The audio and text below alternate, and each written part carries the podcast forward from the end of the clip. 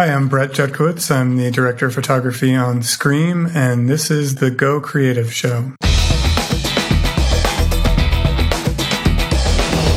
Hello, and welcome to the Go Creative Show, a podcast for filmmakers. My name is Ben Consoli, and today we speak with Brett Jutkiewicz, director of photography for Scream 2022. Brett, welcome to the show. Thank you. Thanks for having me. Now, there is so much to talk about with this Scream, you know, jumping onto a legendary franchise.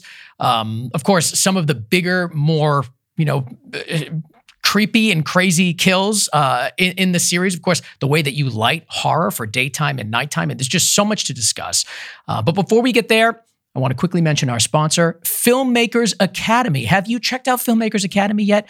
Do it because not only do you get 10% off by using our promo code that you'll find on our website, you can also master your craft over at filmmakersacademy.com. You're going to hear more about them and our promo code later in the episode. And of course, follow us on your favorite podcast app, as well as Twitter, Instagram, Facebook, and YouTube.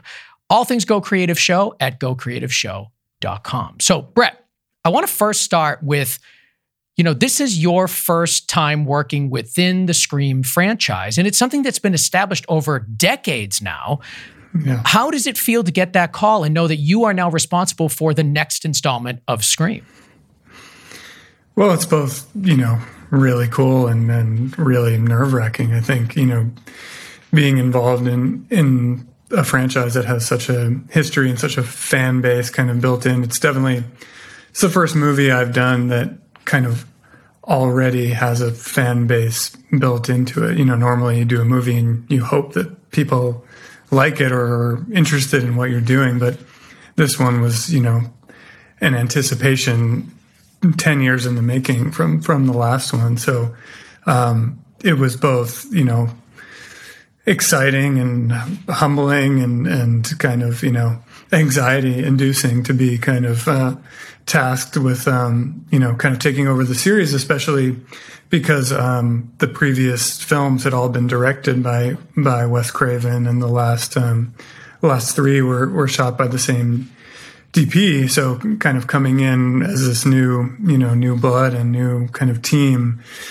it was a lot of responsibility. And I think, you know, I think what helped for me was having already worked with the directors, this uh, Radio Silence is the, the, team, the directing duo, and the producer, um, Chad uh, Villella and Matt Bettinelli-Olpin and Tyler Gillett. Um, having worked with them before on, on this movie, Ready or Not, uh, I felt a lot more comfortable kind of going into that with them, I think. Did you feel like you had the freedom to bring your look to it, to bring something that is, you know, your style, even though it's already been an established franchise and has an expectation.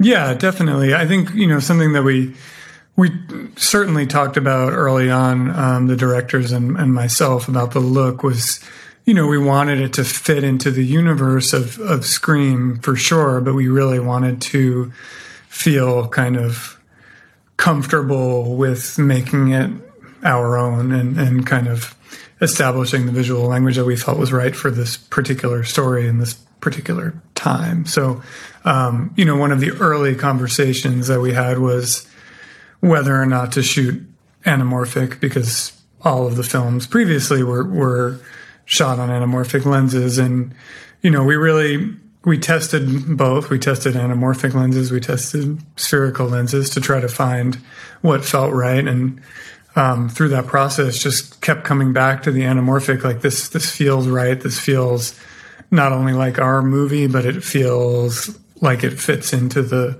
existing world. So i would say you know we were conscious of kind of fitting into the universe visually but um, very much felt kind of freedom to put our own stamp on it. How do you describe the the universe of scream visually? Like what what does that what does that mean to you Hmm. It's an interesting question. I mean, I think you know we we looked at Scream. The first Scream, the original Scream, was our was our, was the film in the series that we looked at the most in terms of inspiration. Um, and what's interesting about the first Scream, the original Scream, is that it's not a very dark movie. You know, you think like, horror movies dark and moody, and that's what makes it scary is that you can't see what's coming around the corner or, or you know whatever it is. But what's interesting and and kind of impressive about Scream is that it's not you know, there are dark moments in it, but it's not a super dark movie. Um, whether that was just kind of a, a product of you know a conscious decision or a product of how the movies were being made at the time, you know, I don't totally know, but but I think it's a testament kind of to Wes Craven's direction of it and the, the cast and kind of everything else that was involved in in creating those visuals. And for us, what we found in the photography most compelling was just kind of the tension and the camera movement. So that's something we talked about a lot.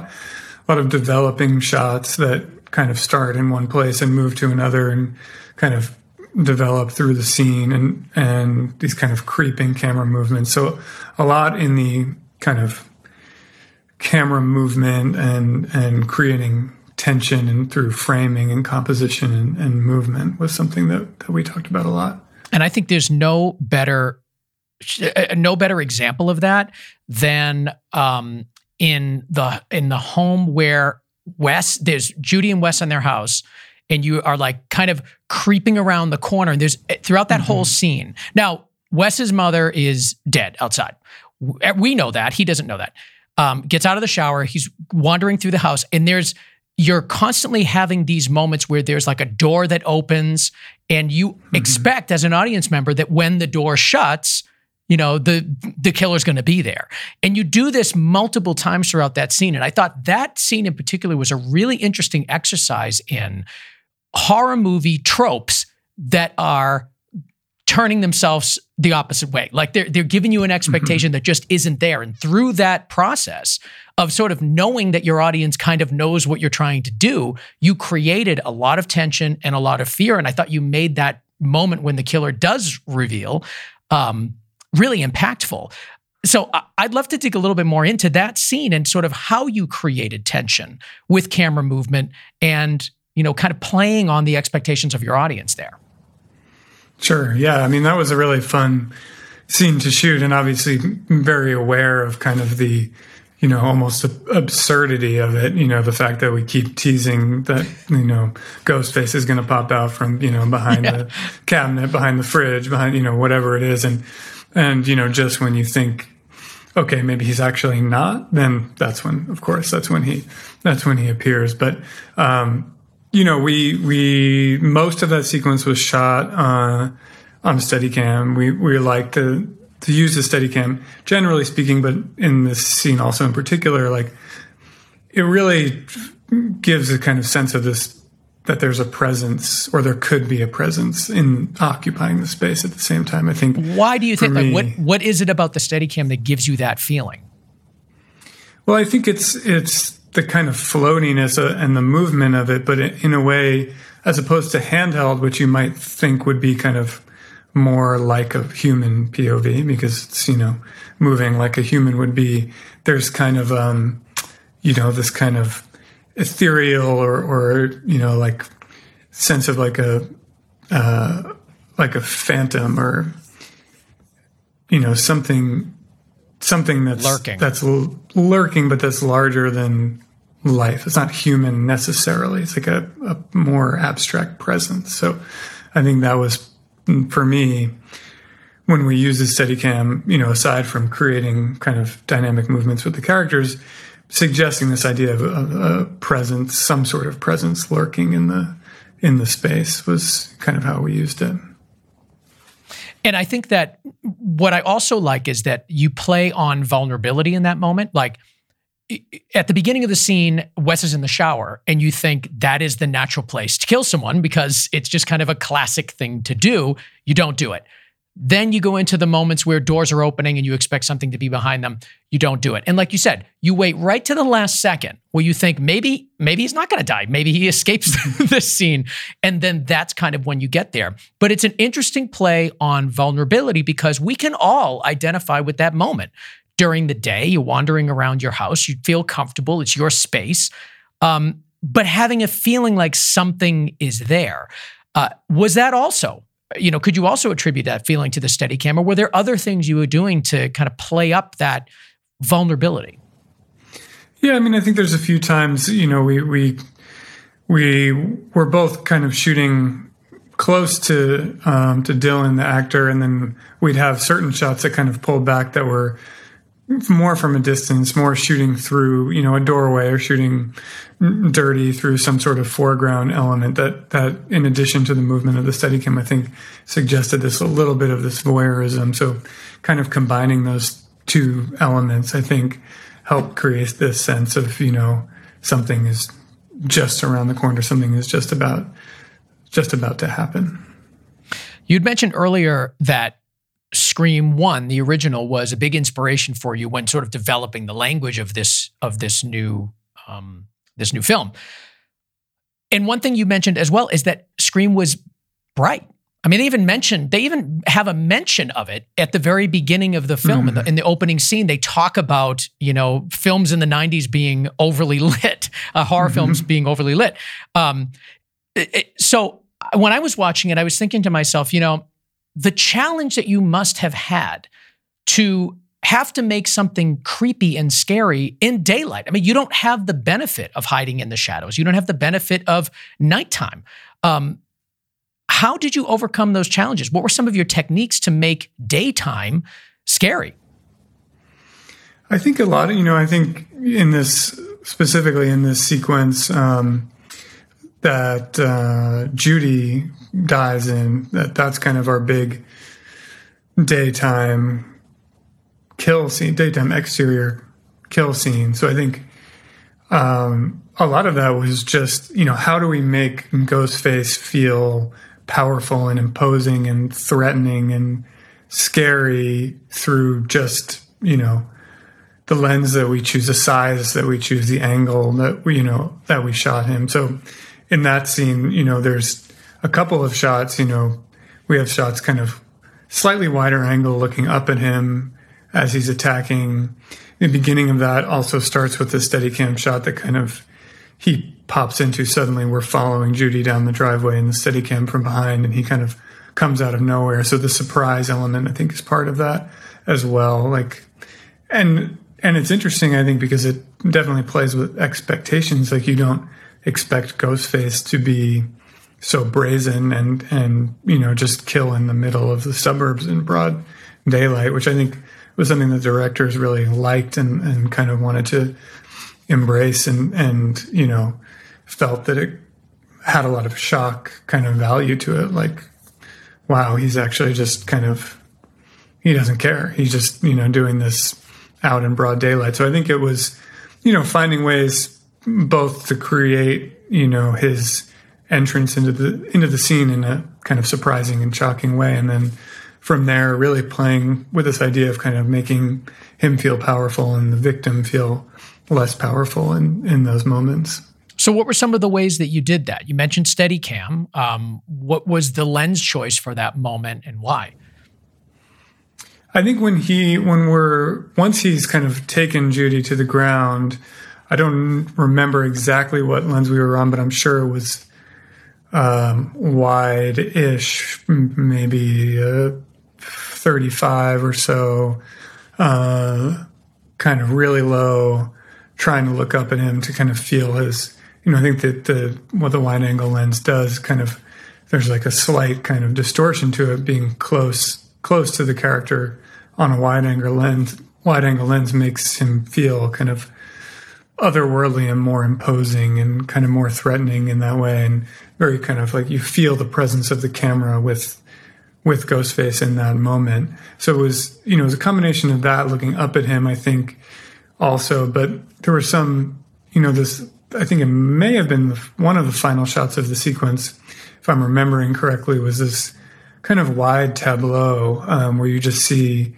you know, it's a very wide shot of the house, you know, we're low we're almost on the on the um, sidewalk there on the walkway, um, and you know you have this kind of like American flag fluttering in the in the wind, and just this kind of like I think we all you know the directors and I both responded to this kind of really showing the space and and showing you know that he Ghostface was kind of brazen enough to just do this in the middle of this space and the kind of like shock of that and, and really seeing that not just in close up, but but getting kind of these pulled back wider shots. I think we were probably creeping in slowly, kind of slow push in towards this action and framed in this kind of like, you know, very white picket fence kind of suburban perfect house and to see this kind of brutal act taking place within that space, I think was a, was part of it as well. What about lighting techniques to make you know daytime feel scary?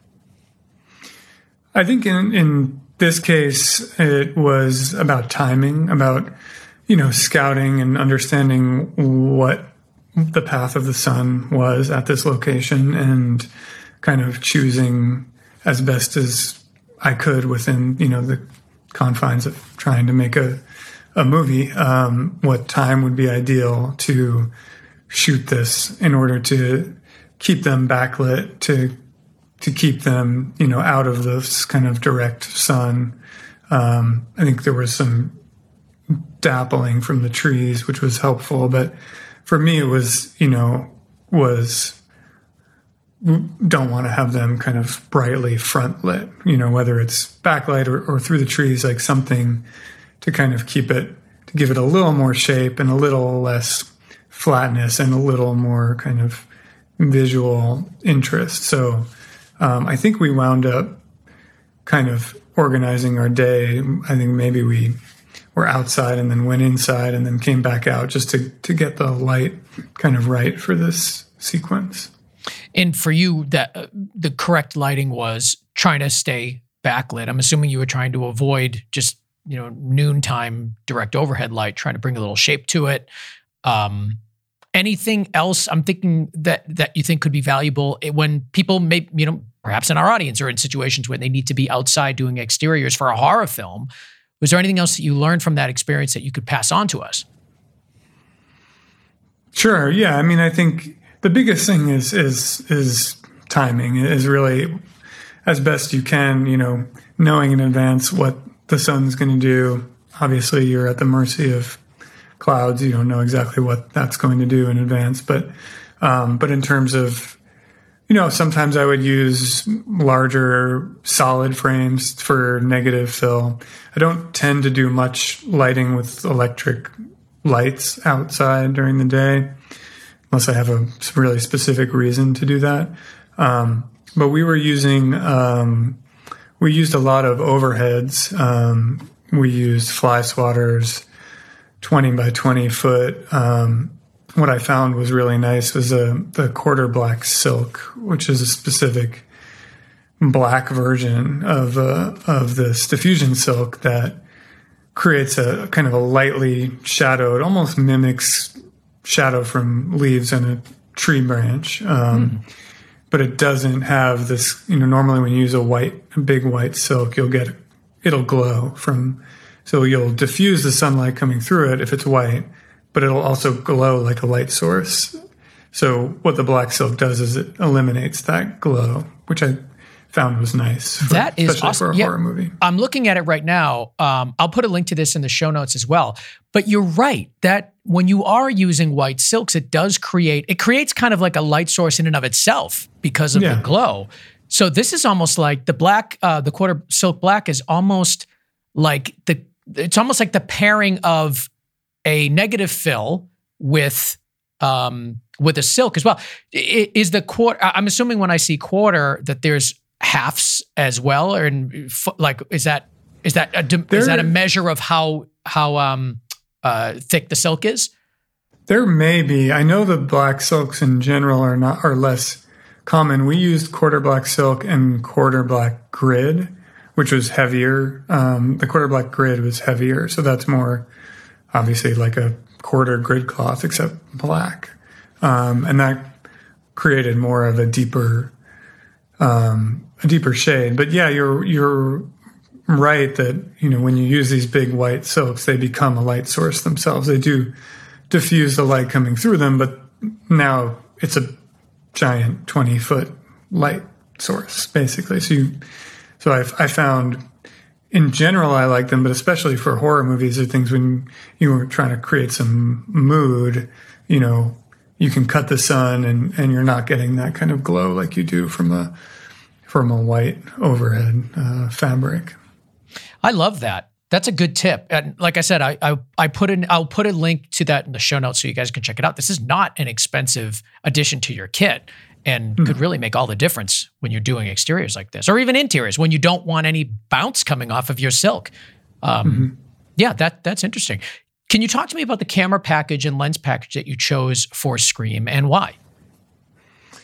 Sure. We um, we worked with Panavision, um, who were super helpful, and it was it was a strange time because it was we started shooting I think in October of 2020, late September. We were prepping starting in August, and so we were you know one of the first bigger shows coming back out of the pandemic shutdown, and um, Panavision, you know, we were kind of lucky in that there weren't a lot of shows competing for you know Panavision equipment, Panavision lenses, but also at the same time, a lot of their stuff was stuck on trucks for from shows that got shut down for COVID. Mm. Um, but they were super helpful. I tested. We tested, um, like I said in the beginning, we we did test spherical lenses and anamorphic lenses. Ultimately, decided that anamorphic lenses were um, were the way to go, and we shot um, Alexa Mini.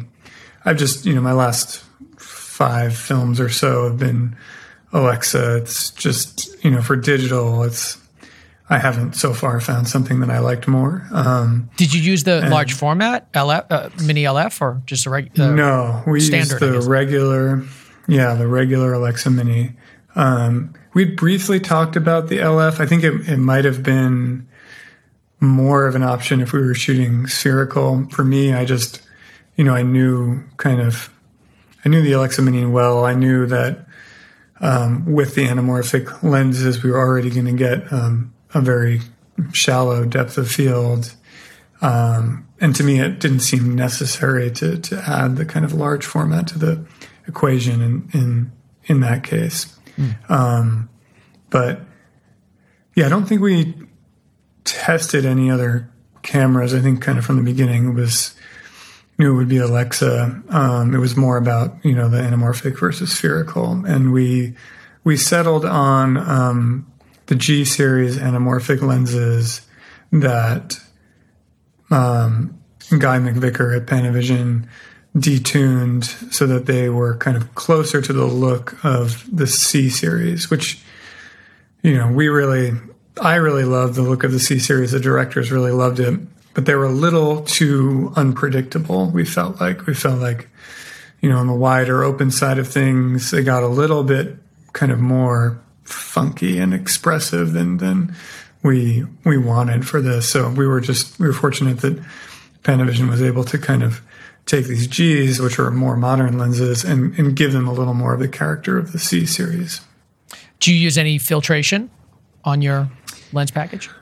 We used uh, basically no. I tend not to because I try to I try to find lenses that have the character and kind of this softness or crispness crispness depending on the project or um, Christmas. Um, I guess I Christmas. Mean. Yeah, yeah, sure. Why not?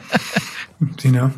Um, so we didn't. I think we used. You know, we had we carried a, some light um, Hollywood Black Magic and some Black Pro Mist. We may have used in some of the close-ups with some actors um, occasionally, but for the most part, no, just NDs standard.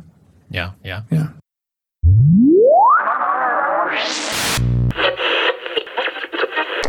Let's take a quick break and talk about Filmmakers Academy, and in particular, one of the courses that I absolutely love. It's called Lighting for Horror. I wanted to bring Shane Hurlbut, he is the instructor of that course, on the show real quick to tell you why that course is so great and maybe give you a little tip about lighting for horror. So, Shane, welcome. Well, thank you so much, Ben. And yeah, I mean, lighting for horror, there's obviously night you can light for horror. You have the shadow and all that stuff. But I wanted to do day horror because, uh, and this course is all about taking those windows that are so expansive and bringing them down with neutral density. And how do you do that quickly and, and easy? Well, I use this fabric called Rosco Scrim. And instead of trying to use neutral density that all crinkles up or Rosco Scrim is a fabric, it lays flat to the window and it takes your stop down about two stops. Uh, so the windows get more moody and you're able to really control that light and bring out the shadows and create that deep, deep shadows where you never know the killer is lingering. I love it. And that and so much more is in the course called Lighting for Horror. That course, as well as so many others, are available on filmmakersacademy.com. So check it out now for yourself.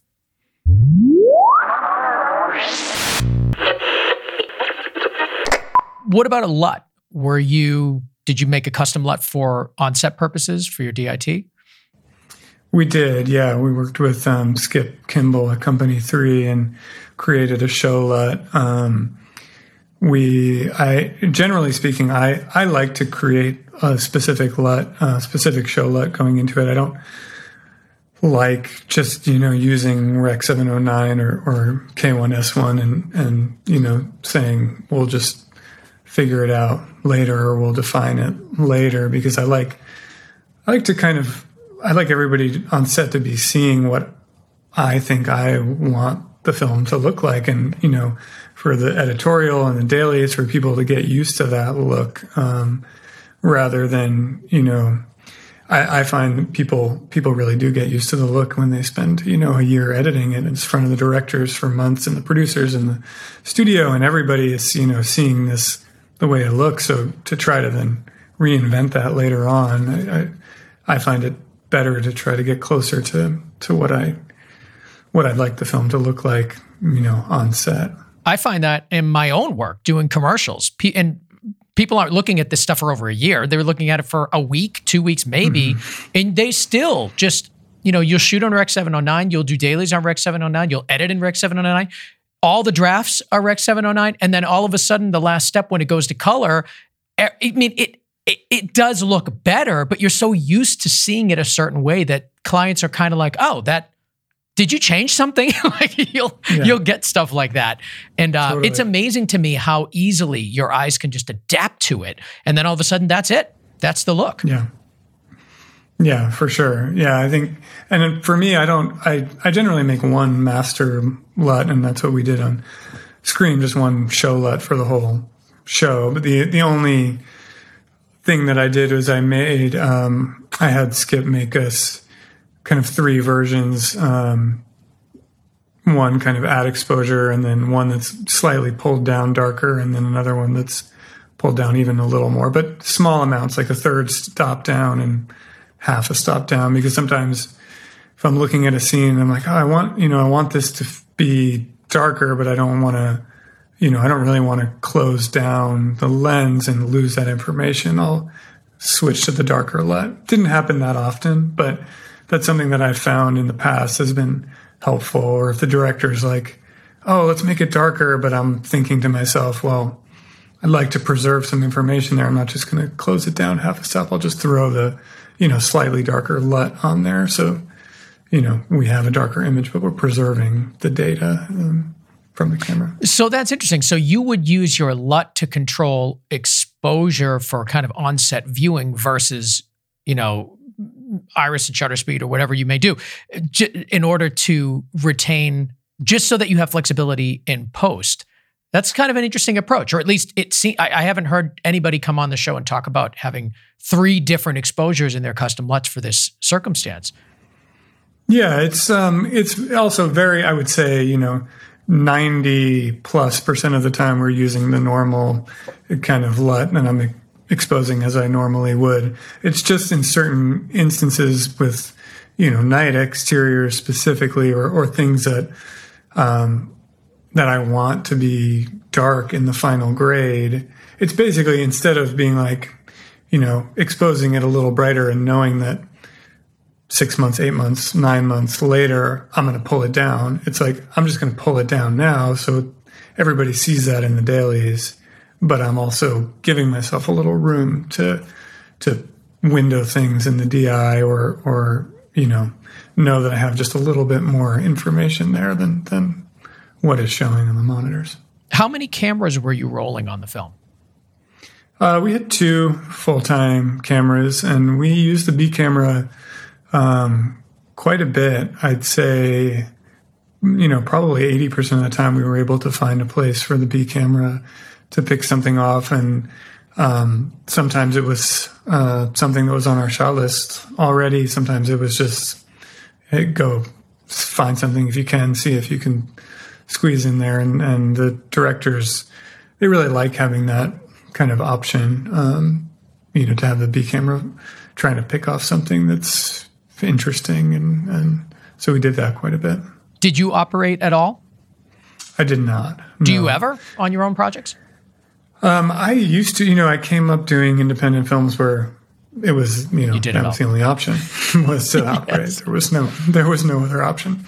Um, so, and I love operating. Um, and the film, the film that I did with these directors previously, Ready or Not, was the first film that I didn't operate on. Um, and it took a little bit of getting used to, but I actually, now I feel like I can't imagine trying to operate at the same time because I'll, you know, I'll be able to, you know, find the frame with the directors and the operators leave them to it, and then I can go and talk to the gaffer and you know dial in the lighting. Meanwhile, the you know the key grip and the operators are figuring out you know where the dolly exactly is going to be, leveling the track, or you know the operator can can start to you know dial all that in while I'm off dealing with the lighting at the same time. So I found it, you know, especially with two cameras, also because I want to be able to watch them both at the same time, and I would never be able to do that if I was operating one. Um, I think if I if I did a, a, single camera movie at some point, I'd be more kind of interested in in operating. But I found it my last few movies very kind of. I can't imagine trying to operate actually on top of everything else. Yeah, yeah. There's, I mean, there's quite a bit to pay attention to for sure. Um, so, what is your direction to your operators. Like when you like you just mentioned you're you're working with them you do you just kind of tell them this is kind of what I'm looking for go find something that works. Are you leaving a lot of that up to the operators? Or like what what is your kind of system and how do you communicate with your operators?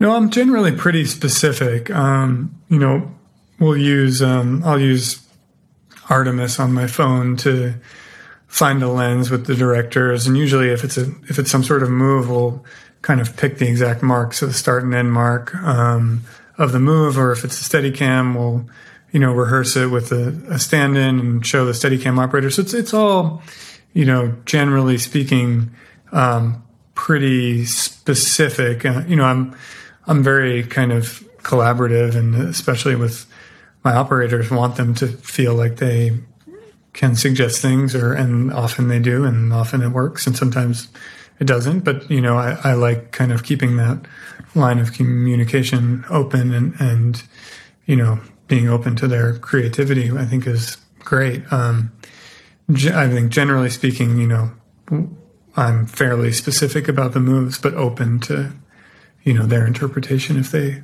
notice something or have an idea.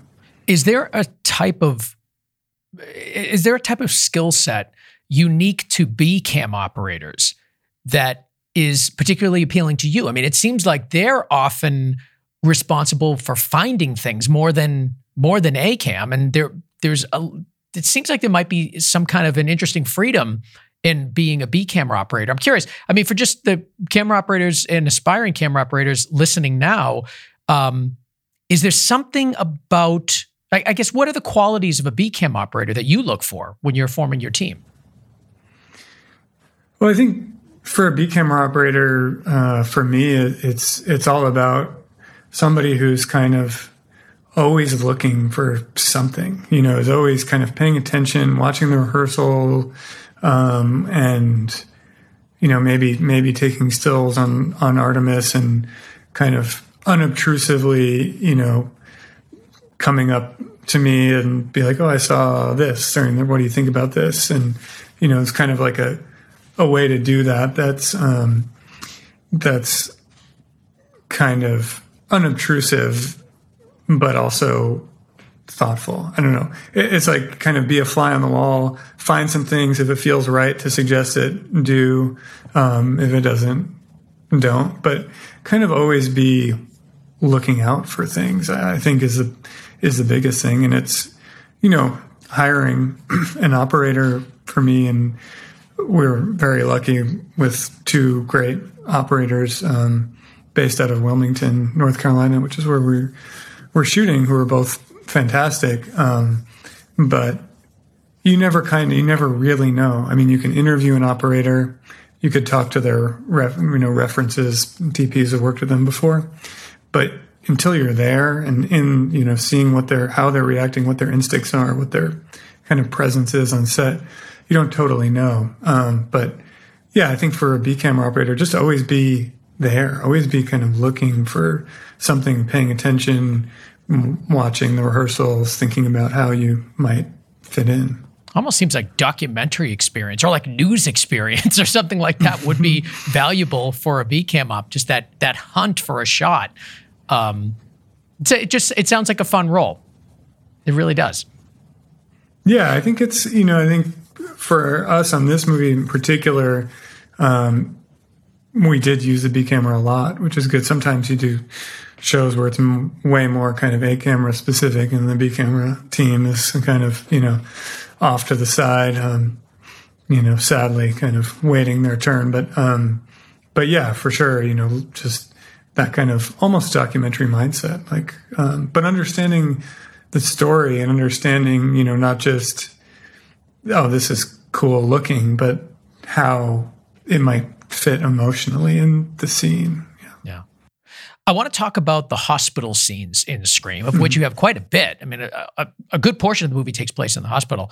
And um, two, in two different instances, you have kind of your daytime typical interior hospital lighting, and then you have uh, the evening kind of electricity is out hospital lighting.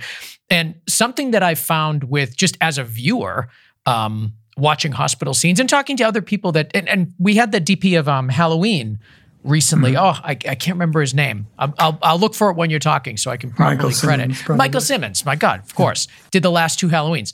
Um, and I think he's doing the, the, the third one too. Um, yeah. He shot the second Halloween in a hospital. Almost the whole thing is in the hospital. and we mm-hmm. talked about how do you make environments that are traditionally horribly lit look interesting, look cinematic, but also don't look unrealistic. That's that's a tough challenge shooting at a place like a hospital or, or a bank or an office building. I mean, that is a challenge. So I'd love to talk to you about the way you approached the. We'll start with the daytime kind of traditional lighting hospital scenes in Scream. Yeah, for sure. I mean, that was a concern going into it. You know, knowing how much material that we had to do in the hospital. Um, I think for me, for the daytime scenes, the scenes that take place in the room have the advantage of, you know, having a window. And so the hospital, the hospital was a set, was built on stage, you know, the hallway and the room. So everything was, you know, we were lighting that, you know, as a day, but we were inside of a. You had control over it, yeah. Inside of a stage. Um, so I think the advantage to, to having the window light is that you can create some shape that way. You're not kind of beholden to this overhead fluorescent lighting that's common in hospital hallways. Um, so we, you know, I was pushing light through the, the windows in those situations um, and just creating some shape and mixing color temperatures like the there's lights above the beds in uh, in the room that played slightly warmer and the daylight was slightly cooler and then we had some overhead sources too that were slightly greener. So kind of mixing these different colors to create something that didn't feel as flat and then, you know, using the window light to kind of motivate some shape in that way for the daytime scenes.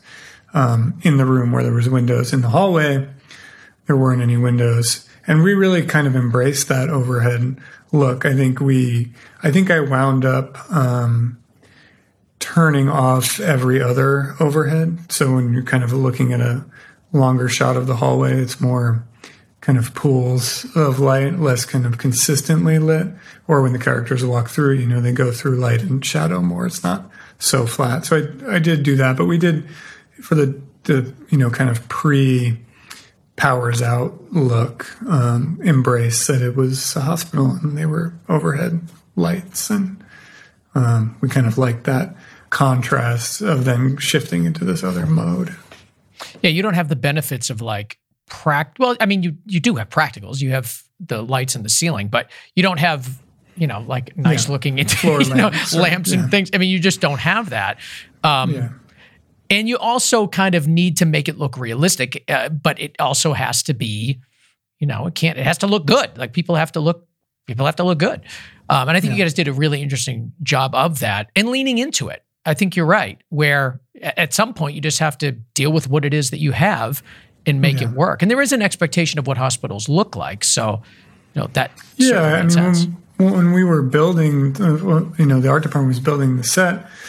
We had the advantage, or I had the advantage of, of, you know, I could do, I could tell them exactly where to put the overhead fixtures. I could tell them, you know, I could have my department rig some sort of, you know, and I played around with all these ideas of, you know, rigging lights from above that that shot kind of through the openings that so it kind of felt like a practical but was more focused but you know every time i kind of worked through these ideas i was like it doesn't it just doesn't feel like it's going to be real so we wound up kind of just doing real fixtures with our own led tubes in them so we could control the color and dim and all of that stuff but um, you know it's funny even having the freedom to kind of do almost within reason whatever we wanted we kind of wound up feeling like the best thing was just the most kind of realistic thing for the hallway, which is these overhead lights.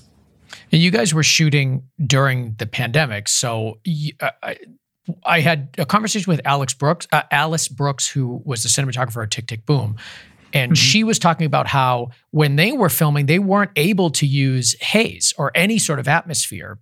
It was just nobody knew how you know, would the virus travel in it? Blah blah blah. There was just no. There was a lot of unknowns. Um, were you also in the same situation? Were you able to use haze during the filming of Scream?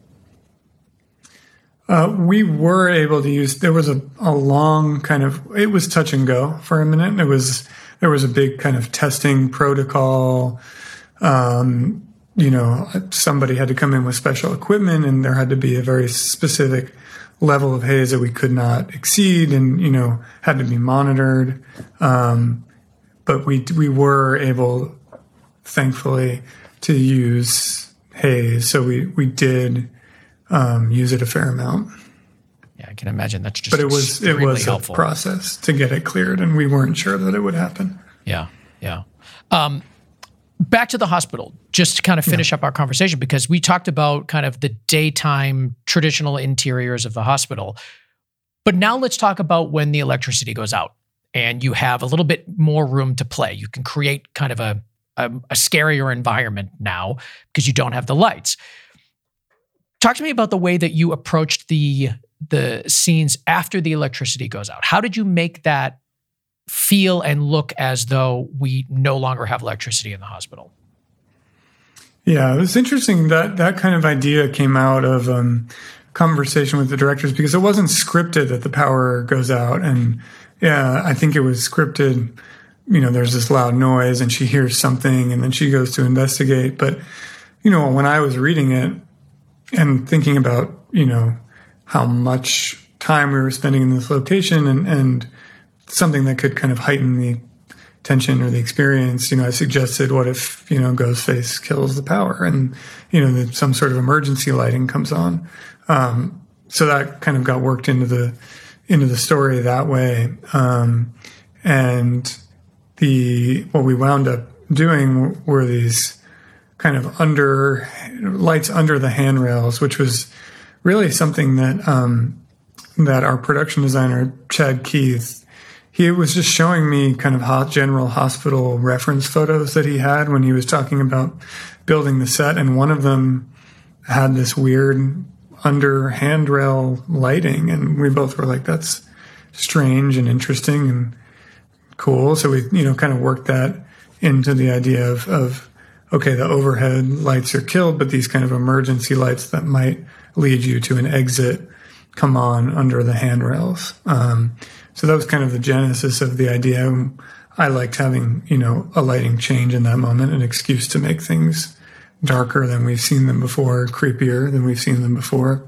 Um, but yeah, that's kind of how it how it started. And probably, and it's in like the most important kill of the of the whole movie. I mean, this is this is when one of the most beloved characters goes, and um, yeah. So it's just in a really important moment. I can't even imagine that scene without having uh, some kind of darkness. It just seemed like it wouldn't have played right.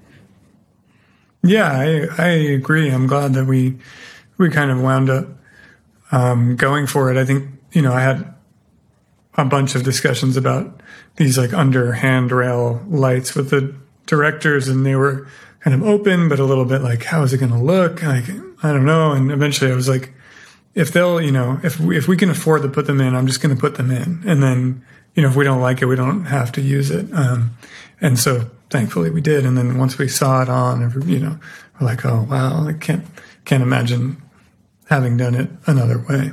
So we've had spoilers all throughout this episode. So there's really no reason to once again alert people. But this is the moment where Dewey gets killed.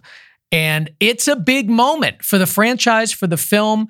And I, am curious how you uh, approach this scene knowing that it had so much weight to it and that we were going to be getting rid of a character that everybody loves. So it's it's got to be done right. It has to be done uh, almost respectfully in a way for mm-hmm. the character, if if there's if that even makes sense. But um, so tell me what's kind of going through your mind as you're planning the way to film this moment. I think you know what we talked about was really wanting to the lead up to him his final fight with Ghostface to really feel uh, like a hero moment, like a, like a western. You know, he's like a sheriff, kind of coming back to town for you know the last time, and um, so we did these kind of dolly shots with him coming out of the elevator, kind of low angle, looking up. He's reloading his gun, you know, down at his feet, crunching on the glass. Like we really wanted to kind of milk that moment. Uh, so it's all about kind of giving him these kind of hero shots leading up to the the fight, and then you know getting into the fight I, we didn't do anything specifically different within the fight than we would otherwise do. Is kind of you know we like this kind of visceral handheld um, movement and and you know following the action and um, was really about kind of giving him his kind of you know Uh, old west kind of hero you know sheriff moment leading up into that and then the final shot which i think is, is probably one of my favorite shots in the in the film is where where cam, kind of cameras pulling away down the hallway, and you see Ghostface standing over you know Dewey on the ground, and just kind of pulling away from him for the last time. So it's kind of the the bookends of that is really where we play these kind of you know hero or hero moments for him. Yeah, I love that shot too. It's almost like you get you get like a minute as an audience member to just cope with it in a way. It really it was a it, it was I don't even know if respectful is the right word. I'm only saying that because it's just like a beloved character that's been there the whole franchise. But like you kind of gave it a little bit more weight. You gave it a little bit more attention. And I think it was probably that shot that kind of yeah. made you feel that way. I was actually going to ask you if you had a favorite shot of the film and to break it down for us, but that you may have already answered that that question. So, yeah. I mean, are there any other shots that just you think about, you know, looking back on the film, that you just when you're watching, you're like, damn, that was that was great. Mm-hmm. Yeah, I mean that one for sure. I think the other one, and maybe it's like a couple of shots, um, is when uh, Vince is killed towards the beginning of the movie when he's uh, in the parking lot outside the bar and the kind of headlights from the from the car turn on. That was another another moment that wasn't specifically scripted that way. It was just something that kind of was born out of a conversation. Like, it'd be interesting if these, you know, the headlights of his car come on and, you know, he can't see who's in the car and he's got to walk up and, you know, the kind of great silhouette shot behind him of these like really bright headlights. And, um, so those kind of couple of shots in there, the, you know, he's, he's up against the wall outside the bar and he's like have these bright lights turn on and he turns and you know seeing from behind the kind of silhouette and the, the headlights flaring the lens. I really kind of liked that that whole sequence visually was fun to do. Yeah. I have one last question for you, and I don't even know if this is if there even is an answer for this. Maybe I'm digging for something, but the film is very self-aware. There's references to horror films in the whole. I mean, that's kind of what the whole film is about. Um, you know, the the the killers are reacting to the fact that their favorite franchise went in a way that they don't like. I mean, that's that's mm-hmm. kind of the premise of it. So, um, when you are filming something like this, it is certainly not a comedy, but has those moments where it kind of pulls you out, and you're like, okay, I know, I know that they know that we're kind of making a horror movie here. Is there something in the cinematography that you did that supported this idea of the film being self-aware? Hmm, it's an interesting question. Um, I think the answer is no. I, I, think the answer is that that we that I really tried to just embrace what was in the story and what was in the script and tried to find ways to, you know, create some sort of tension or some sort of um, you know unease in in the cinematography that added to the creepiness of it um, although I say that in, at the same time, you know, the scene that we talked about earlier with um, with Wes, you know, wandering around the house, almost getting killed, was very self aware, including in how we photographed it, because we knew we wanted to have these kind of fake out jump scares. So I don't know. Maybe it's a mix of both. I, don't. I don't. There wasn't a. I wouldn't say that there was kind of an overall kind of intention to make the cinematography somehow self-aware on, on top because I think the content, the story and the script kind of does that already. So really just tried to make the most kind of dynamic and immersive and, you know, emotionally charged imagery that, that I could that felt right for the, the moments in there. Now, just between us, we'll keep it secret. You can trust us here at Go Creative Show. Mm-hmm. Talk to us about a mistake you made on Scream. Oh, I don't know if we have time for all the mistakes. Pick one. Um, yeah. No, I'm trying. Uh, you know, it, I, I find that it's it's. I mean, constantly kind of developing ideas more than. I'm trying to think if there's like a specific mistake. I mean, thankfully, nothing that was you know egregious enough to you know delay any sort of you know part of the production. Um, but I don't know. You know, I'm trying to think of a, an example. I, am sure there was definitely times where you know we turn the lights on and like um, that doesn't look exactly like what I thought it would, and let's do this and this and this and this, which which happens. Um, I mean, I wish I could give you some more kind of juicy. It's good that you can't answer to that. Um, no, I. I now, what's going to happen is you're going to wake up in the middle of the night. You'll be like, "Oh mm-hmm. my god, I should have mentioned." I know. I know. I mean, certainly, always, you know, you get in there and and, and it doesn't quite. You know, you had pre-rigging team in there, kind of rigging the lights, and and things aren't, you know, exactly right. So there's, you know, you're trying to make adjustments on the fly and move quickly and and all that. So. Um, so that certainly happens. But I, I can't think of one that was, you know, particularly egregious. Well, I didn't notice one, so I guess that's good as well. I love that. Yeah. Well. Oh, I can tell you one actually. Ah, okay. That okay. Good. I knew if we, that, I knew if we were talking yeah. enough, we kept, we if we extended it, yeah. something would mm-hmm. pop into your mind.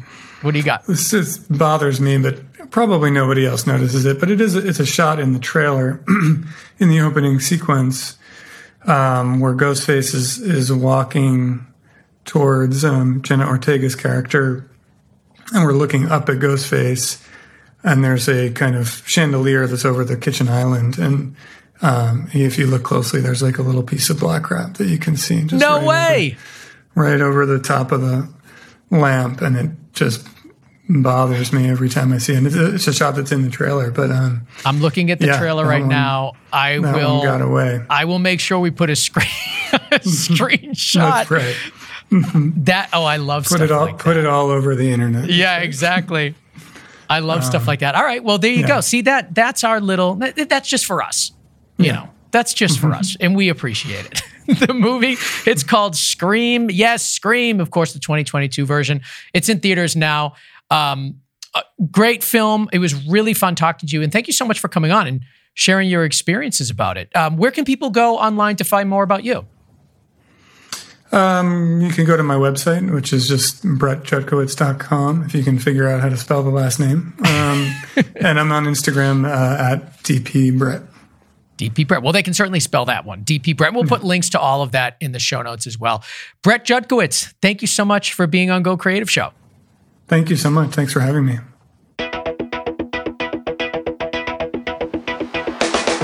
All right. I want to thank Brett Jutkiewicz, Director of Photography for Scream, for coming on the show and talking to all of us and giving us a little bit of a little hint there. So next time you look at the trailer for Scream, look for the piece of gaff tape. I, I love stuff like that. Uh, and thank you so much, Brett, for coming on and talking to us. I also want to thank our sponsor, Filmmakers Academy. Go to Filmmakers Academy. It's time to master your craft. We love those guys and we're so thankful of their support. They do really, really nice stuff over there. So check it out for yourself.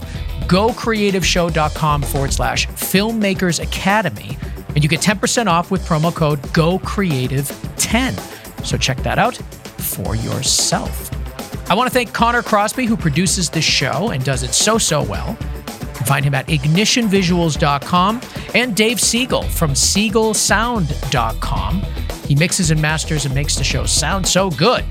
So uh, thank you, Dave. And you can find both of those guys on our website.